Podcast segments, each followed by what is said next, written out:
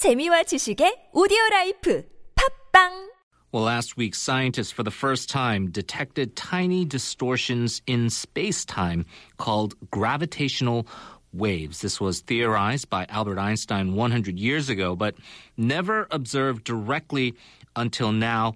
Uh, if, if you've been reading the media reports, it's being hailed as yet another vindication of Albert Einstein's theory of general relativity. And to uh, tell us more about this exciting new discovery, we're very pleased to have joining us from the University of Oxford astrophysics professor Katherine Blundell. Hello. Good, good evening, Henry. Well, Professor, thank you so much for joining us. The first question is something I'm sure you're very accustomed to doing uh, for people who are not astrophysicists like ourselves. But generally, in layman's terms, what are gravitational waves and how are they observed on this particular occasion? Well, Henry, a gravitational wave is actually a wave or a ripple but in the fabric of space-time itself. This is something that Albert Einstein's theory of general relativity predicted, in fact, almost exactly 100 years ago. So there's an important analogy of gravitational waves with light waves or with radio waves, which are, of course, the medium by which your radio station can work. Mm. And, excuse me, your radio station works because electric charge is accelerated in a transmitter, and then radio waves, which physicists call electromagnetic waves, are emitted. Now, in the same way, if it, instead of accelerating charge, we accelerate mass, then gravitational waves are emitted. But here's the problem space time is so very stiff that if you want to be able to detect ripples in that space time, you need to have huge acceleration by a large, very, very massive object, such as a black hole, mm. um, being accelerated. Now, the discovery itself, uh, as you've been well aware, and many people who've been following the news, it is being hailed as uh, one of the great uh, discoveries, advancements in space science in quite some time. Does it open doors to, to future discoveries on how we can better understand the universe? Yes, it most definitely does. So, having detected gravitational waves once, we know that we can do it again. We know the technique works, we know the tool works. What can we use the tool to do? Well, for a start, we can study how black holes behave when they get very close to one another.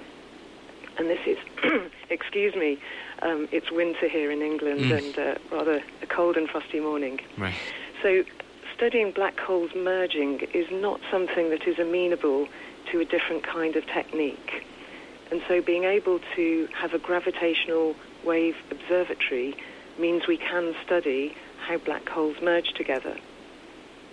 Now, a lot of people who are science fiction enthusiasts and have been reading various novels or comic books or movies or television programs, uh, it always comes down to whether these fantastical uh, depictions of time travel could have some scientific basis in reality. Does this mean for for those of us who do fantasize about those things that something like time travel could be possible? I'm terribly sorry to say that the answer to your wish is no. okay. There is no way that uh, we can do time travel, no matter how much we wish it. Well, uh, certainly some bad news then for uh, many of us here. Uh, as far as the uh, the waves themselves, and and you've pointed out some of the science behind a radio station like ourselves and what we understand so far, but with these type of waves, um, gravitational waves uh, generally, and this may be sort of a simplistic question for you, but do they generate energy? Are there any conceivable ways we could harness its power for practical purposes? Well, you're absolutely correct, Henry, that these black hole collisions do generate energy and that the gravitational waves do transport energy.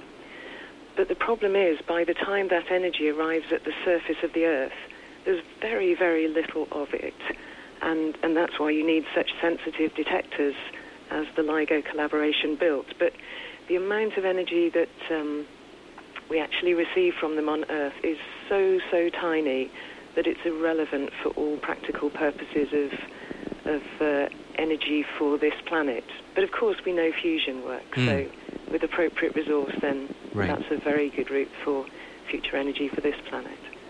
Now, in terms of what you mentioned uh, previously regarding black holes uh, and and uh, everybody in the scientific community trying to gain a better understanding of black holes and, and dark matter, uh, how do you feel the next steps as far as uh, this discovery will help scientists to, to gain a better understanding of those things? I, once one moves from dreaming that a technique will work and working very, very hard to refine that te- te- technique, both in terms of the hardware development and the software, once you've got it to work and you've demonstrated it, then you can start to dream big dreams about what you want to do with your observatory. Now, the ultimate goal of gravity wave astronomy, in a sense, is really to be able to make progress about gaining understanding about the early universe. So, the early universe was opaque to light waves, that is, opaque to electromagnetic Mm. radiation, but you don't get that sort of problem for gravitational radiation.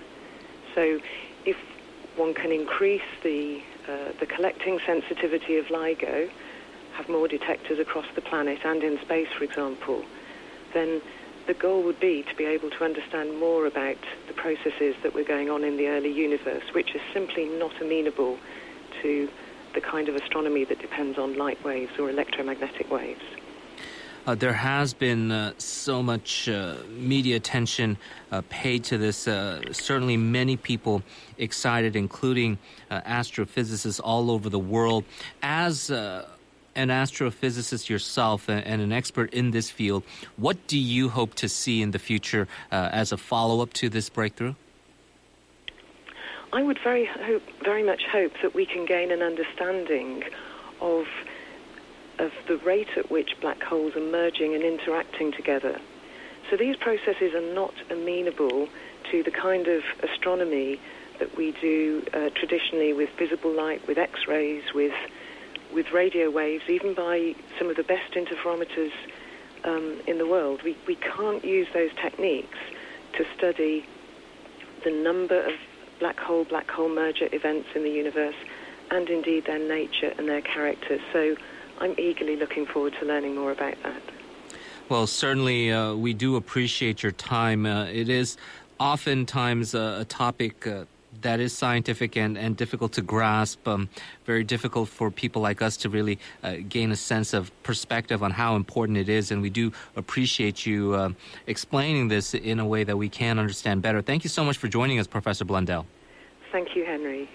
That was astrophysics uh, professor from the University of Oxford, Katherine Blundell. We've got Seoul City News up next.